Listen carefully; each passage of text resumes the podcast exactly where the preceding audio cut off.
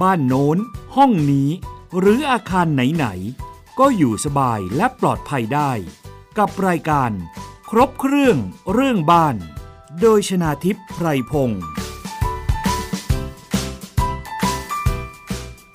สวัสดีค่ะ คุณผู้ฟังคะขอต้อนรับเข้าสู่รายการครบเครื่องเรื่องบ้านค่ะ อยู่กับดิฉันชนาทิพไพรพงศ์นะคะ ทางไทย PBS Podcast ค่ะ รับฟังกันได้ทั้งผ่านเว็บไซต์แล้วก็แอปพลิเคชันไทย PBS Podcast นะคะ หรือว่าติดตามช่องทางสื่อออนไลน์ของเราค่ะ ไม่ว่าจะเป็น facebook.com/thaipbspodcast นะคะ หรือว่าช่อง YouTube ของ Thai PBS Podcast แล้วก็ Twitter ด้วยนะคะ ซึ่งตรงนี้ก็ถือว่า หลาย ๆ ท่านเนี่ยติดตามกดไลค์กดแชร์กันด้วย ต้องขอบพระคุณมาก ๆ เลยทีเดียวนะคะ ถ้ามีคำถามฝากไว้ได้เลยค่ะ ถึงรายการครบเครื่องเรื่องบ้านนะคะ ซึ่งรายการของเรานำเสนอประเด็นทุกเรื่องเกี่ยวกับอาคารบ้านเรือนที่พักอาศัย อาคารสาธารณะรวมถึงกฎหมายที่เกี่ยวข้องกับอาคารด้วยนะคะ เอาละค่ะวันนี้เราจะมาพูดคุยกัน เกี่ยวกับเรื่องของไฟฟ้ากันอีกสักครั้งหนึ่งนะคะ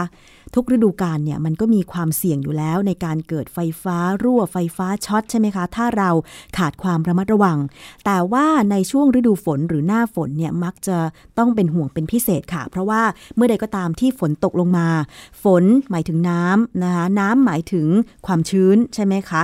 น้ำกับไฟฟ้าเนี่ยส่วนมากก็คือมันจะเป็นศัตรูกัน เมื่อใดก็ตามที่สายไฟโดนน้ำก็ช็อตใช่ไหมคะคุณผู้ฟัง เราจะมา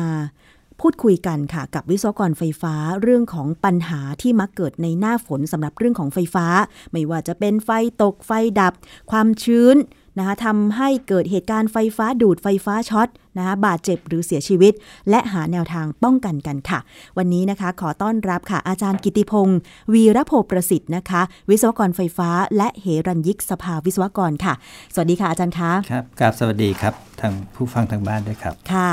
อาจารย์คะหน้าฝนเนี่ย คือพอฝนตกมาทีไรดิฉันก็เหมือนจะเป็นโรคจิตเล็ก ๆ ครับ เพราะว่าตอนนี้ตามท้องถนนในกรุงเทพ หรือแม้แต่ในต่างจังหวัดเนี่ยบางเส้นทาง มันมีไซต์งานก่อสร้าง อ่า อ ครั ย่า บ งกรุงเทพก็จะเป็น ก็จะมี รถไฟฟ้า อย่างรามคำแหงบ้านดิฉันเนี่ย ครับ บางทีไม่กล้าเดินในช่วงฝนตก เพราะเรามองเห็นว่ามีสายไฟไซต์งานก่อสร้าง มีหลอดไฟส่องทางอะไรอย่างเงี้ย ซึ่งเราก็ไม่รู้ว่าการขุดการต่อพ่วงของไฟเหล่านั้นเนี่ยมันจะทำให้เกิดไฟฟ้ารั่วไฟฟ้าช็อตไหม แล้วยิ่งมันมีข่าวว่า ป้ายไฟโฆษณา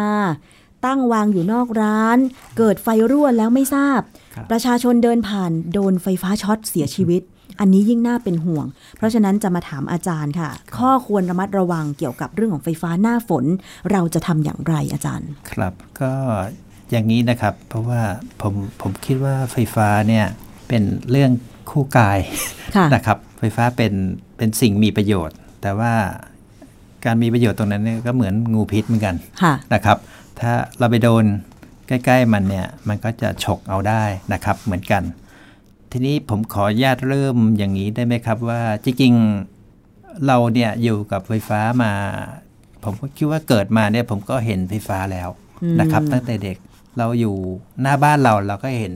เสาไฟฟ้า ค่ะ ใช่ไหมครับ คุณคุณน้ำก็เคยเห็นเสาไฟฟ้า บนเสาไฟฟ้ามีอะไรบ้างคะคุณน้ำครับ สายไฟ สายไฟ แล้วก็มีอะไรล่ะ สายโท ระ ร โยงระยางไปหมดเล สาย โทรศัพท์นะครับ ค่ะ แล้วก็มีสายสายไฟฟ้าเนี่ยมีถ้าเรามองขึ้นไปบนเสาไฟฟ้าเนี่ย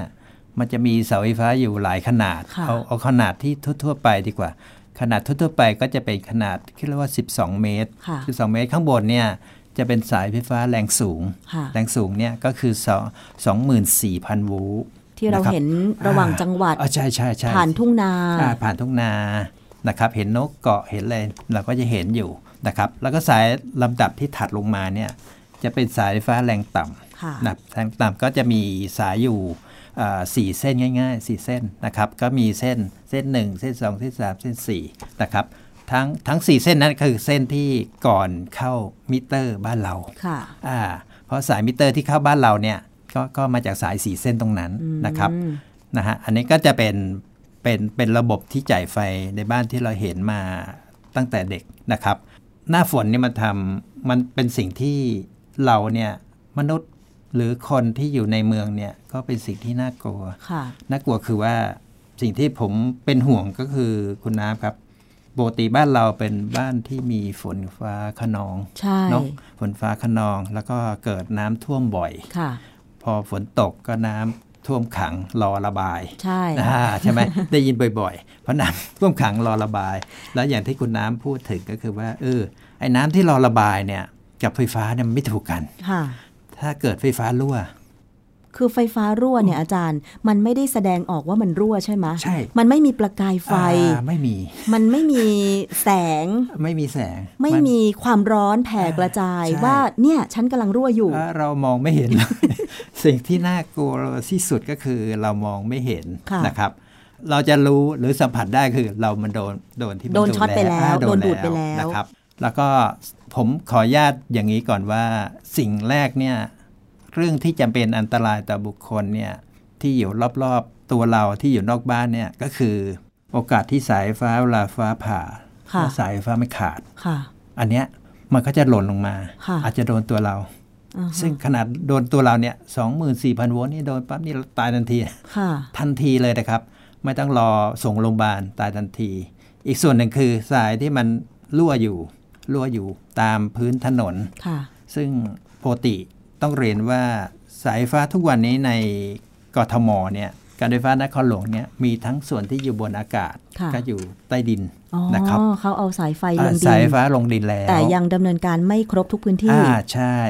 แต่ต้องต้องเรียนประชาชนอย่างนี้ว่า สายไฟฟ้าเหล่านั้นเนี่ยเป็นสายไฟฟ้าที่มีฉนวนดีมาก ดีมากเลยเหรอคะ ดีมาก รับประกันร้ ชั้ อยเปอร์เซ็น ร้อยเปอร์เซ็นต์ ว่าไม่รั่วแน่ ไม่รั่วแน่ ถ้ารั่วเนี่ยระบบการป้องกันของการไฟฟ้าเขาจะมีการตัดแบบอัตโนมัติ อ๋อ นะครับ ถ้ามี ค่ะ การรั่วเมื่อไหร่เขาจะตัดอัตโนมัติ ค่ะ อ่า ตอน ใน นี้ที่เขาเอาลงดินนี่ ครับ บริเวณไหนของพื้นดิน ก็จะเป็น หน้าบ้านเรือนเรากลางถนนหรือว่าฟุต ส่วน บาท มากจะเป็นถนนหลักๆนะครับ ก็จะเป็นถนนที่มีรถไฟฟ้าพาดผ่านง่าย อ๋อ ๆ สังเกตง่าย ค่ะ ๆนะครับ อันนี้ถ้าอยู่ตามซอกซอยเนี่ยก็จะน้อย ค่ะ ก็หยุดอยู่บนถนนหลักๆ เช่นถนนพหลโยธิน ถนนสุขุมวิทพระรามสี่นะครับ อะไรประมาณนี้ ค่ะ พวกนี้จะลงมาเกือบหมดแล้ว เราจะสังเกตว่ามันสวยนะครับ แต่ว่าความสวยนั้นก็จะมีงูพิษอยู่ อืม แต่พวกเราต้องประชาชนต้องอย่าอย่าไปกลัวมันนะครับ ความกลัวของผมเนี่ยผมอยากแนะนำว่า ถ้าเราไม่รู้เราอย่าไปเข้าใกล้มัน ค่ะ อันนี้ต้องอย่าเข้าใกล้แล้วก็ที่ผมบอกก็คือว่าสายไฟฟ้ามันมีโอกาสขาดและหล่นลงมาได้งั้นถ้าเราเห็นสายไฟฟ้าอยู่ด้านบนเนี่ยก็พยายามอย่าไปอยู่ใต้ แนวสายไฟฟ้า เสาไฟฟ้าหรือแนว เวลาเกิดฟ้าขนอง ค่ะ นะครับฟ้าขนองเพราะว่าเวลาฟ้าผ่าเนี่ยมันอาจจะทำให้สายไฟฟ้ามันขาดและหล่นลงมาได้ อ๋ออ อ่า ค่ะ นะครับ คือน อ นี้ จะ ก็ มีตรอกซอกซอย ใช่ ที่เป็นเสาไฟฟ้าที่เดินสายไฟฟ้าในชุมชน ครับ อันนั้นคือยังไม่ได้เอาลงดิน ใช่ เพราะฉะนั้นอาจารย์กิติพงศ์กำลังจะบอกว่าถ้าฝนตก ครับ ฟ้าขนองเมื่อไหร่ พยายามเลี่ยง ใช่ ใกล้เสาไฟฟ้าหรือแนวสายไฟฟ้านั้นซะ ถูกต้องครับ มันมีโอกาสแค่ไหนที่ฟ้าจะผ่าลงสายไฟฟ้าอาจารย์ ก็ในเขตเมืองก็มีโอกาสนะครับ มีโอกาส แต่ว่าถ้าอยู่กลางแจ้งเนี่ยกลางแจ้งเนี่ยมีโอกาสสูงมาก เพราะว่าเสาไฟฟ้าจะอยู่แนวสูงที่สุด ค่ะ ตามถนนหนทางเนี้ย ถ้าประชาชนทั่วไปในในแถบชนบทหรืออะไรเนี่ย ผมว่าห้ามห้ามนะครับ ที่จะไปอยู่ใต้แนวสายไฟฟ้า หรือใต้ต้นไม้ที่มีสายไฟฟ้าพาดผ่าน อันนี้อันตรายมากยอมรับนะครับ อ๋อ ห้ามนะครับ ต้อง อุ้ยตอนนี้อาจารย์หน้าฝนเนี่ยบางทีสายไฟ ครับ ก็พาดผ่านต้นไม้อะอาจารย์ อ่า ทำยังไงดี คือจริงๆพาดผ่านต้นไม้เนี่ยต้องต้องยอมรับว่าสายของการไฟฟ้าทั้งการไฟฟ้านครหลวง หรือการไฟฟ้าส่วนภูมิภาคเนี่ยเขาใช้สายชนิดที่มีฉนวนหุ้ม โดยปกติแล้วเนี่ยมันโดนต้นไม้บ้างนิดหน่อยไม่เป็นไร ไม่เป็นไรนะคะ อ่าไม่เป็นไร แต่ว่าถ้ามันเสียดสีบ่อยๆ อันนั้นก็จะเป็น แต่ว่ามันจะมีระบบป้องกันของมันอยู่ อ๋อ นะครับนะครับ คือถ้าสมมติว่ามันช็อตหรือ ครับ ไฟฟ้ารั่ว ปุ๊บเนี่ย มันก็จะตัดอัตโนมัติ อ่า ทำให้ ใช่ ไฟดับทั้งเส้นเล ถู ย กต้อง อะไรอ ถู ย่าก งนี้ ต้อง อ๋อ นะครับแต่ว่าถ้าขาดลงมาเนี่ยระบบไฟฟ้ามันจะมีการต่ออัตโนมัติอยู่ อืม มันจะมีการต่อสองสามครั้ง เพื่อระบบเขาเรียกว่ามีการตัดแล้วก็ต่อหลาย ค่ะ ครั้ง ค่ะ ถึงจะตัดออกไปถาวร ซึ่งช่วงนั้นเนี่ยเป็นช่วงที่อันตรายมาก ค่ะ เพราะเป็นระบบอัตโนมัติในการเขาเรียกว่าต่อซ้ำเพื่อจะเช็คว่าเฮ้ยมันใช่มันใช่การ การรัดวงจรจริง ๆ หรือเปล่า มันจะมีการตรวจสอบมันอยู่ อ๋อ นะครับ อันนี้ ค่ะ ทีนี้เรากลับเข้ามาตรงที่อยู่ในเมืองเวลาที่น้ำท่วม ค่ะ คุณน้ำ มันจะเป็น ำท่ว อันตรายกับสายไฟที่เดินอยู่ใต้ดินไหมอาจารย์ ครับ มันจะมีโอกาสก็คือว่าหนึ่งคือสายไฟฟ้าที่คือสายไฟฟ้าที่ส่วนมากประชาชนเนี่ยหรือตามร้านค้าเนี่ยเขาต่อพ่วง ค่ะ ไปทำพวกป้าย อ่าใช่ ทำพวกป้าย หรือโฆษณาตามป้ายเนี่ยอันนี้ก็จะเป็นถ้าทำไม่ถูกต้องเนี่ยหรือเป็นวงจรที่ไม่มีการป้องกันในเรื่องของป้องกันไฟฟ้าดูดเนี่ยก็จะมีความเสี่ยง เวลาที่น้ำท่วมขังเมื่อไหร่ แล้วเกิดสายไฟฟ้ามันมีจุดชำรุดหรืออะไรเนี่ยหรือมันมีโดนฉีกขาดเนี่ยอันนี้เนี่ยมันจะรั่วตามโครง อืม พอรั่วตามโครงเนี่ยสายไฟฟ้ามันรั่วปั๊บเนี่ยไฟฟ้ามันฉลาดมาก มันก็จะไหลกลับทางพื้นดิน ค่ะ กลับไปที่ต้นทางมัน ไปที่แหล่งแหล่งจ่ายไฟไอ้ทีเนี้ยคือเส้นทางถ้า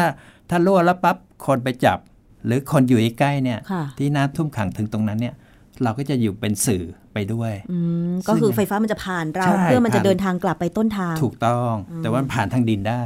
อ๋อ เพราะ ค่ะ ว่าต้นทางเนี่ยมันอยู่ในบ้าน ค่ะ นะครับอย่างไฟฟ้าที่เข้าจากบ้านที่ผมผ่านมิเตอร์มาเนี่ยพอเข้ามาในบ้านเนี่ยประชาชนทั่วไปก็จะเห็นทุกบ้านเนี่ยเขาก็มีแผงสวิตช์แล้วแผงสวิตช์หลักในบ้านเนี่ย ค่ะ หรือเรียกว่าเมนสวิตหรือว่าแผงประธานในบ้านเนี่ย คือจุดปลั๊บไฟเป็นจุดแรกจากมิเตอร์ ค่ะ บ้านคุณน้ำก็น่าจะใช่ ค่ะ นะครับ มันจะมีสายแล้วสายประธานหรือสายเมนเข้ามาที่จากมิเตอร์เข้ามา เส้นทางเนี่ยคือเส้นทางหลักที่ไฟเข้ามาในบ้าน ค่ะ แล้วไปไปที่แผงประธาน ตรงแผงประธานเนี่ยก็จะมีตัวเมนสวิตหรือตัวสกิตเบเกอร์ ค่ะ เคยได้ยินใช่ไหมครับสกิตเบเกอ ก็ ร์ คือเวลาเรา ใช่ จะปิดไฟ เปิด ตรงส่วนไหน อ่า เราก็ต้องไป ครั เอา บ เบรกเกอร์นั้นลง ถูก อ่า มันจะมีตัวหนึ่งที่เป็นเมนก็คือว่ามันจะปิดไฟทั้งบ้านด้วย ค่ะ ตัวนี้เขาเรียกว่าเป็นเมนสวิต อือฮึ พอเราสับหรือปลดตัวนี้ไฟจะดับทั้งบ้าน อ่า อ่า แล้วก็จะมีวงจรย่อย ก็จะเป็นวงจรส่วนๆ เป็นวงจรที่แยกย่อยไปที่ปั๊มน้ ค่ะ ำนะครับ ไปที่ชั้นล่าง ไปที่ชั้นบน ห้องครัว อ่าห้อง อะ ค ไร รัวไป เงี้ย ที่เครื่องปรับอากาศของเรา อย่าง ค่ะ นี้ยเป็นวงจรย่อย ซึ่งปัจจุบันนี้เนี่ยการออกแบบระบบ ครับ ไฟฟ้าวงจรไฟฟ้าในบ้านก็จะออกแบบแบบนี้ ถูกต้อง คือมีเมนสวิตช์ ครับ ตัวหนึ่ง อ่า แล้วก็มีสวิตช์แยกย่อยอีกตัวหนึ่ง ใช่ เพื่อ ถูก ค ต้อง อยบังคับควบคุมการ ครับ จ่ายไฟไปแต่ละส่วนของบ้าน ใช่ ไหมคะ โดยหลักต้องเป็นแบบนั้น แล้วก็วงจรไฟฟ้าที่มีความเสี่ยง ค่ะ ผมขออนุญาตวงจรไฟฟ้าที่มีความเสี่ยงก็คือว่า โอเค เป็นส่วนที่ต้อนรับที่ชั้นล่าง ค่ะ ที่มีโอกาสที่น้ำท่วมถึง อ๋อใช่ อ่า ใช่ อันเนี้ยเวลาที่น้ำมันเกิดเกิดน้ำท่วมฉับพลันหรือน้ำท่วมขังแบบรอระบาย ค่ะ มันเกิดขึ้นมาสูง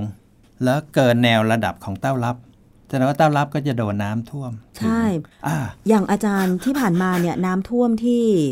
ภาคตะวันออกเฉียงเหนือ โดยเฉพาะที่จังหวัดเลยเป็นน้ำป่าไหลหลากคือ ถูกต้อง ท่วมแบบเกือบมิดถึงชั้น อ่า สองเลย เกือบมิดค่ะใช่ นะคะแล้วก็อีกส่วนหนึ่งคือ ดิฉันตกใจมากเลยท่วมเข้าไปถึงในบ้านในห้องนอน อ่าใช่ ซึ่งอาจารย์ถ้าสมมติว่าบ้านนั้น ครับ ทำเดินสายไฟฟ้าแล้วเต้ารับอยู่ระดับเอ่อ ใช่ หนึ่งไม้บรรทัดจากพื้นเนี่ยมีโอกาสสูงมาก ถูกต้อง ในการที่จะน้ำท่วมแล้วไฟช็อต เพราะว่า ต้อง มันเบรกเกอร์มันอาจจะตัดไม่ทั อ่าน ถูกต้องครับ ค่ะ แล้วก็คนถ้าอยู่ใกล้ๆตรงนั้น ก็จะโดนไฟฟ้าดูดแน่นอน อืม ถ้า ค่ะ เดินเข้าไปแล้วไม่รู้ว่ามันมีเต้ารับอยู่ ค่ะ เออทีนี้ประเด็นก็คือที่ผมพูดอย่างนี้ก็คือว่าโอ้แสดงว่าผมผมแนะนำนะครับว่าโดยปกติแล้วในบ้านเนี่ย ถ้าเราโชคดีมี 2 ชั้น ค่ะ มี 2 ชั้นเนี่ยเราก็ควรจะแบ่งวงจรนะครับ แบ่งวงจรซะว่าโอเค ถ้าถ้าเกิดน้ำท่วมชั้นล่างหมด อือฮึ นะครับ เราก็จะตัดวงจรชั้นล่างหมดนะครับ แล้วก็ปล่อยวงจรชั้นบนได้ ค่ะ อย่างนี้เนี่ยปกติแล้วเนี่ยในแค่แนะนำในการมาตรฐานติดตั้งเสาไฟฟ้าของประเทศไทยปัจจุบันเนี่ยเขาแนะนำในบ้านที่มีโอกาสน้ำท่วมถึงเนี่ยเขาแนะนำให้เอาเมนสวิตช์ไปอยู่ชั้น ค่ะ 2 มันได้จัดการอะไรได้ เวลาน้ำท่วมข้างล่างเนี่ยมันจะยังไปบังคับหรือจัดการได้ ค่ะ แล้วก็แบ่งวงจรชั้นบนชั้นล่างนะครับถ้าน้ำท่วมถึงชั้นล่างอย่างเดียวเนี่ยเราก็ตัดวงจรชั้นล่างซะทั้งหมด ยังใช้ไฟ อ่ ด้านบ ยั น ใช้ ได้ ไฟแล้วเราอาศัยอยู่ข้างบนได้ อืม นะครับ อย่างเงี้ยก็ แต่ถ้า ก็จะ บ้าน ช่วย แต่ถ้าบ้านชั้นเดียว ก็จะลำบากละ ต้องเอา ต้องยอมทิ้ง สละ ไม่ สลับ ใช้เลย เพราะว่าเวลาที่เกิดน้ำท่วมต้องต้องต้องเข้าใจว่าการไฟฟ้าเขาจะต้องมาตัดไฟ ค่ะ เขาต้องมาตัดไฟไม่งั้น ชนอื่นจะใช้ไม่ได้เพราะว่าไฟก็จะรัดวงจรบ้านนี้ เออ มันก็จะรัดวงจรทั้งหมด ค่ะ ทั้งหมู่บ้านข เพราะฉะนั้น ตัดไฟ ต้องรีบตัดก่อน ต้องรีบตัดก่อนนะครับ แล้วก็ถ้าเป็นไปได้ ผมว่าถ้าถ้าไม่คือตอนนี้ก็ต้องยอมรับว่าเป็นช่วงยากลำบากของประชาชนนะ ค่ะ แต่ว่าถ้าเรามีโอกาสปรับปรุงบ้านเนี่ยหรือปรับปรุงโบสถ์ไฟฟ้าเนี่ยผมแนะนำนะครับในเพราะว่าในในรอบ 1 ปีเนี่ยหรือในรอบหลายปีที่ผ่านมา เราจะรู้ว่าในแถบบ้านเราเนี่ยมีโอกาสน้ำ น้ำท่วมกันบ่อยขึ้น อาการบ่อยขึ้น เมื่อก่อนอาจจะไม่บ่อยเท่านี้ ใช่ หรือเป็นเพราะเรารับข้อมูลข่าวสารกันรวดเร็ว เราก็เลยรับรู้ว่ามันเกิดน้ำท่วมบ่อยอาจารย์ นั่นน่าจะส่วนหนึ่ง นั่นน่าจะส่วนหนึ่ง แต่แต่ว่าคนที่อยู่แถบอยุธยาเนี่ยเป็นเรื่องปกติที่น้ำท่วมชั้นล่าง ค่ะ ซึ่งตรงนี้ถ้าผมแนะนำเนี่ยก็ควรจะไปปรับปรุงจวนจรไฟฟ้าเนี่ยให้ว่าโอเค ตัดชั้นล่างกับตัดชั้นบนนะครับ แยกกัน แยกกัน แล้วที่แนะนำอีกอันหนึ่งคือว่าเพื่อความปลอดภัย วงจรที่เป็นเต้ารับทั้งหมดที่ชั้นล่างเนี่ยต้องผ่านวงจรที่ป้องกันไฟดูด อ๋อ อ๋อที่ที่ตัวเป็นเป็นวงจรยอดที่เราตัดตัดเนี่ย ค่ะ ตัวนั้นจะเป็นเครื่องป้องกันไฟดูด ค่ะ นะครับ เวลาไฟที่มันรั่วหรือเกิดน้ำท่วมเมื่อไหร่มันจะตัดตัวมันเองทันที อ๋อ นะครับ ค่ะ ถ้า อันนี้ต้องติดตั้งเพิ่มเติมหรือว่าปัจจุบัน เป มี ลี่ยน มาตรฐานนี้อยู่แล้ว มีมาตรฐานอยู่แล้ว แล้วก็เราเปลี่ยนแค่ตัวเครื่องป้องกันที่เป็นวงจรย่อยเนี่ยที่เป็นสกิปเบเกอร์เนี่ยแล้วก็เปลี่ยนเป็นชนิดที่ป้องกันไฟดูด Circuit Breaker ครับ เป็นแบบป้องกันไฟ ป้องกันไฟ ดูดอัตโนมัติ ถูกต้อง คือถ้าแบบมีความชื้นมีน้ำ ใช่ ไปโดนปลั๊กไฟเมื่อไหร่ ใช่ ตัดเลย ถูกต้องในวงจรที่เป็นพวกสวนนะพวกที่เป็นปั๊มน้ำ ค่ะ พวกเนี้ยนะครับที่อยู่ชั้นล่างเนี่ยเราใส่ให้หมด อืม จะได้เพิ่ม เป็น ควา ตัมปลวตัว อด ไป ภัย นะค มา รับ กขึ้น ก็จะเพิ่มความปลอดภัยแล้วก็เวลาที่มันรั่วเนี่ย มันก็จะช่วยชีวิตเราได้ด้วย ค่ะ นะครับ อาจารย์แต่ทีนี้ว่าบางทีเนี่ยในต่างจังหวัดก็ต้องขอยอมรับนะคะว่า ก็ยอมยอมรับว่า อมยอมรับว่าบางทีมาตรฐานเหล่านี้ไปไม่ถึง อ่ะใช่ แต่แต่แต่ในแง่ของเราเราก็ต้องพูดแบบนี้ก่อน แต่ว่าในชีวิตจริงเนี่ย ถ้ามีโอกาสเราก็ปรับปรุง ค่ะ แต่ถ้าไม่มีโอกาสเราก็ต้องต้องหาโอกาสทำอย่างไรให้สภาพของพวกเนี้ยมันอยู่ในสภาพที่ปลอดภัย ก็ต้องยกในระดับอย่างเต้ารับเนี่ย เราก็ต้องให้เจ้าที่ไฟฟ้าหรือคนที่เกี่ยวข้องเนี่ยมายกระดับมันซะ ก็คือเต้ารับไม่ควรจะอยู่ อยู่ ต่ำเกินไป ใช่ อาจารย์คิดว่าควรจะสูงเท่าไหร่จากพื้น จริงๆ แล้วเต้ารับที่ที่อยู่ระดับจากพื้นขึ้นมาก็คือ ควรจะไปอยู่แนวที่เราเสียบได้ง่ายขึ้นก็คือ ระดับ ประมาณ คอ ระดั เรา บระดับสายตาเราเนี่ย ระดับสายตาของเรา ใช่ ไม่ใช่แบบเอื้อมจน เออ สุด ไม่ใช่ แขน อย่างนั้นอันตรายเกินไป อันตรายเกินไปก็ ครับ น่าจะประมาณสัก 140เซนติเมตรไหม ร้คะอยสี่สิบร้อยหกสิบอะไรประมาณนั้น ถ้า 160 ก็ใครสูง 160 ก็คือเท่าหัว อ่าใช่ก็มือเราเอื้อมถึงไม่เป็นไร อ่าค่ะ คือ ควร คือ จะปรับ ผมว่าคนพื้นที่จะจะรู้ว่าในพื้นที่ตัวเองเนี่ย โดยปกติแล้วในรอบ 10 ปีเนี่ยมันมีโอกาสน้ำท่วมแค่ไหน บางพื้นที่อาจารย์ตอนเนี้ย ทั้ง คาด ปี เดาไม่ได้ คาดเดาไม่ได้ใช่ไหม อย่างเชียงรายเมื่อก่อนดิฉันไม่ อ่า เคยคิดว่าเชียงรายจะน้ำท่วม ใช่ ตอนนี้เชียงรายน้ำท่วม ครับ เพราะว่าความเข้าใจของตัวเราเราเป็นคนเหนือ ครับ เราอยู่บนภูเขาอาจารย์ ครับ ไม่คิดว่าน้ำจะท่วมไง แต่ปกติ อืม ปัจจุบันนี้น้ำมันไม่ได้เอ่อค่อยๆ เอ่ออะ อ่า น้ำมันมาจาก มันแบบเฉียบพลันใช่ไหม เฉียบพลันน้ำป่าไหลหลากอย่างเงี้ย มันก็เลยกลายเป็นว่าตอนนี้คาดเดาไม่ได้เลย ครับ ว่าพื้นที่ไหนน้ำจะท่วม ครับ ก็สิ่งที่ผมแนะนำก็คือ สิ่งแรกก็คือต้องปรับวงจรไฟฟ้าในบ้านนะครับ ถ้าเป็นไปได้ในพื้นที่ที่มีโอกาสน้ำท่วมขังบ่อยๆนะครับ ที่ปกติอย่างเช่นแถวอยุธยาเนี่ยเราก็เปลี่ยนตัวเมนสวิตช์ไปอยู่ชั้น2ซะ ค่ะ แล้วก็เอาวงจรส่วนหนึ่งมาจ่ายข้างล่างเนี่ยพอช่วงน้ำท่วมถึงแล้วก็ตัดวงจรชั้นล่าง เราก็อยู่ของเราได้นะครับ ส่วนพื้นที่อื่นที่เป็นบ้านชั้นเดียวเนี่ยก็ควรจะไปยกตำแหน่งที่เป็นเต้ารับที่ ค่ะ อยู่ชั้นอยู่ล่างๆเนี่ยให้มันสูงอยู่เหนือระดับที่เอ่อผมว่าอยู่ในระดับสายสายตาเราเนี่ยก็ก็สามารถที่จะเอ่ออยู่ในระดับที่ปลอดภัยละ อา นะ จา ค ร บ ย์มันจะมีอุปกรณ์อะไรไหมที่มาป้องกันความชื้น ไม่ให้เข้าหลอดไฟ คือดิฉันเห็นเต้ารับที่มันเป็นเอ่อ ครับ ฝาปิดพลาสติกนะคะ ครับ แต่ว่าอย่างหลอดไฟอะไรอย่างเงี้ยมันมีอุปกรณ์ป้องกันไหมคะ มันมีฮะ แต่ว่ามันแพงมากมันเป็นชนิดที่ก็เขาเรียกว่าเป็น submersible ก็คือมันแช่น้ำได้ ค่ะ แต่ว่ามันไม่เหมาะกับงานงานที่เราไปใช้งานทั่วไป เป็นเหมาะกับงานที่เป็นบางพื้นที่ ซึ่งประชาชนทั่วไปก็ก็ไม่เหมาะที่จะ ค่ะ นำไปใช้ แล้วก็จริงๆ อยากแนะนำให้เป็นการยกระดับดีกว่าให้อยู่เหนือกันที่น้ำเพราะว่าอุปกรณ์พวกนั้นจะแพงมาก ค่ะ นะครับ มันแพงมาก แพงมาก ดิฉันเคยไปเกาะเกร็ดเมื่อหลายปีก่อน ครับ ซึ่งวันนั้นไปตั้งใจเต็มที่เลยว่าเอ่อจะไปเที่ยวตลาดที่เกาะเกร็ด ครับ ปรากฏไปถึงอาจารย์คะ น้ำ น้ำท่วม ดิฉันยังรายงาน ครับ รายงานผ่าน Facebook ของตัวเองเลย ครับ คือระดับน้ำเนี่ยมันท่วมหมดเลย แล้วพอเดินผ่าน ตอนแรกไม่กล้าเข้าไป ครับ กลัวไฟรั่ว อือฮึ แต่เห็นชาวบ้านเขาเดินกัน ก็คิดว่าโอ้ก็น่าจะเดินได้นะ เป็นเรื่องปกติใช่ไหม ใช่ไหมคะ แล้วพอไปเห็นบางบ้านนะคะ เครื่องซักผ้าเอ่ยเครื่องใช้ไฟฟ้าเอ่ยก็วางอยู่ชั้นล่าง อ่าฮะ ดิฉันก็ตะโกนถามว่า แบบนี้ไม่กลัวไฟฟ้ารั่วหรือไฟฟ้าช็อตเหรอคะเขาบอกชินแล้ว ชินแล้ว ชินแล้วแล้วก็เขาก็บอกว่าไม่รั่วหรอกคุณประมาณเนี้ยค่ะอาจารย์ ก็เลยมาคิดว่า เอ๊ะแล้วแล้วถ้าสมมติว่ามันเกิดรั่วขึ้นมาเนี่ย มันจะช่วยเหลืออะไรทันไหม ก็อย่างที่ผมเรียนจริงๆ อุปกรณ์พวกนั้นเนี่ย ผมเข้าใจว่าน่าจะมีการปรับปรุงไปแล้ว แล้วก็ในช่วงที่ปีปี 54จำได้ไหม ค่ะ เป็นการ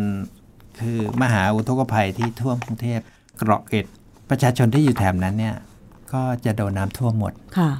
ทนี่พอโดนน้ำโดนน้ำท่วมหมดเนี่ยก็จะมีการเข้าไปให้องค์ความรู้กับเรื่องเข้าไปแนะนำ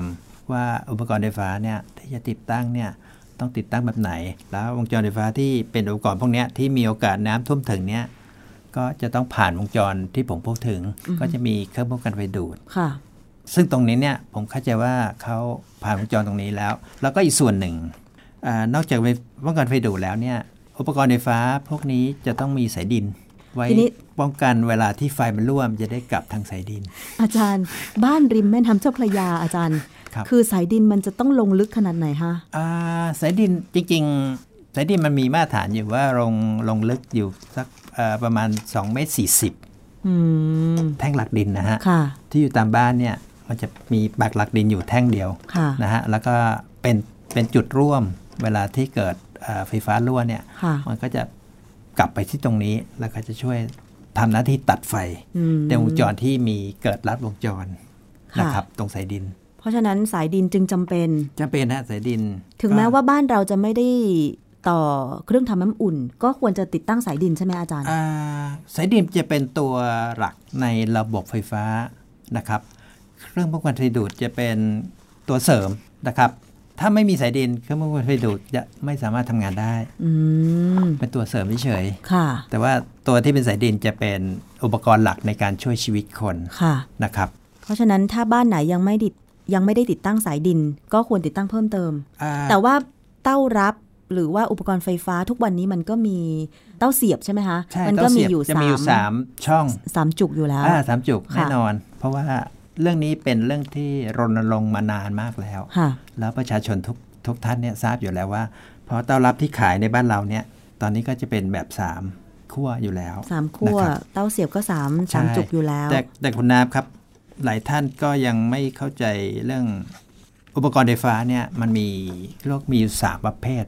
ใหญ่ ค่ะ ๆ มันมีประเภทที่หนึ่งประเภทที่สองประเภทที่สามประเภทที่หนึ่งเนี่ยจะต้องมีสายดิน ค่ะ ใช้ ต้องบังคับเลย มันโดนบังคับโดยสมออยู่แล้ว ค่ะ นะครับว่าเครื่องใช้ไฟฟ้าถ้าเป็นประเภทนี้เขาเรียกว่าเครื่องใช้ไฟฟ้าประเภทที่หนึ่งเนี่ยเออความเป็นฉนวนเนี่ยมันมีอยู่ชั้นเดียว ค่ะ อย่างเช่น หรือว่าโครงสร้างมันเป็นโลหะอย่างเช่นพวกเครื่องซักผ้านะครับ ตู้เย็น ค่ะ พวกเนี้ยจะสังเกตไหมว่าเต้าเสียบมันจะมีอยู่สามขั้ว อ๋อต้องบังคับอยู่แล้ว อ้ามันโดนบังคับ โดยปริยายนะครับ ถ้าเขาทำไม่ได้มีการทำแบบสามขั้วแสดงว่าเป็นอุปกรณ์ที่ไม่ได้มาตรฐาน ค่ะ อ่านั้นก็มีอุปกรณ์อีกชนิดหนึ่งที่ว่าเป็นเครื่องใช้ไฟฟ้าประเภทที่สองซึ่งฉนวนมันจะหนาขึ้นมาอีกเท่าหนึ่ง ค่ะ อย่างเช่นอาจจะเป็นพวกเครื่องที่เป็นเครื่องฉีดนะครับ หรือคอมพิวเตอร์ห ค่ะ รือทีวี ค่ะ บางอันเนี่ยทีวีบางอันเนี่ยก็ก็จะเป็นฉนวนสองชั้น อ๋อ พวกเนี้ยก็ฉนวนก็จะมันจะใช้แค่สองคู่เองไม่ต้องมีสายดิน อ๋อ ก็คือว่า ใช่ ถ้าถึงไม่ใช้สายดินก็ยังไม่ค่อยมีอันตรายเท่าไหร่ มันก็จะไม่มีความจำเป็น เพราะว่าฉนวนมันเป็นสองเท่าอยู่แล้ว อ๋อ ในตัวเองอย่างเช่น สว่านไฟฟ้านะครับพวกเนี้ยก็มีสองขั้วเพราะว่าเขาออกแบบมาเป็นฉนวนแบบสองเท่าอ่าและอีกประเภทหนึ่งคือประเภทที่สามก็คือแรงดันไฟฟ้าต่ำต่ำมาก ๆ อย่างที่ที่ผมบอกก็คือแรงดันไฟฟ้าที่มันต่ำกว่า 50 โวลต์ลงมาเนี่ยพวกนี้ไม่มีความจำเป็นพวกนี้ก็จะมีความปลอดภัยสูง อืม นะครับอย่างเช่นวงจรไฟฟ้าที่เขาใช้พวก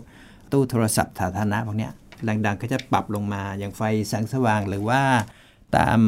สถานีป้ายรถเมล์พวกเนี้ย ค่ะ ไฟที่ส่องอยู่เนี่ยเขาจะปรับแรงดันให้เหลือประมาณ 24 โวลต์เอง อ๋อ มัน ค่ะ ก็จะปลอดภัยเวลาไฟมันรั่วก็ก็จะไม่มีผล